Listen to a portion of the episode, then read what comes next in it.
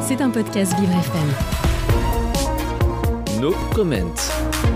Le 16 septembre 2022, une, révolution a débuté en Iran. No Comment vous livre chaque jour une actualité factuelle de la situation dans le pays.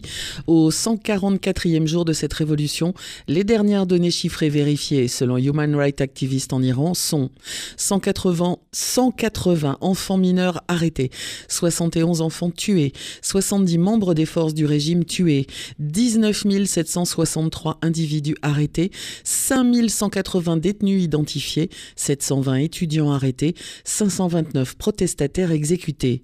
Selon l'un des avocats du voyageur et blogueur français Benjamin Brière, emprisonné depuis le 26 janvier 2020 pour espionnage et propagande, la Cour suprême iranienne a cassé son verdict et il sera rejugé ce mercredi à Mashhad. Il avait été condamné à 8 ans et 8 mois de prison pour la fausse accusation de collaboration avec un pays ennemi. Il est en grève de la faim depuis 17 jours. Mohamed Grand réalisateur dissident proche de Jafar Panahi, a été libéré de la prison où il était emprisonné depuis juillet 2022 et la publication de la tribune Poste en armes critiquant les forces de sécurité du régime et la répression meurtrière. C'était un podcast Vivre FM. Si vous avez apprécié ce programme, n'hésitez pas à vous abonner.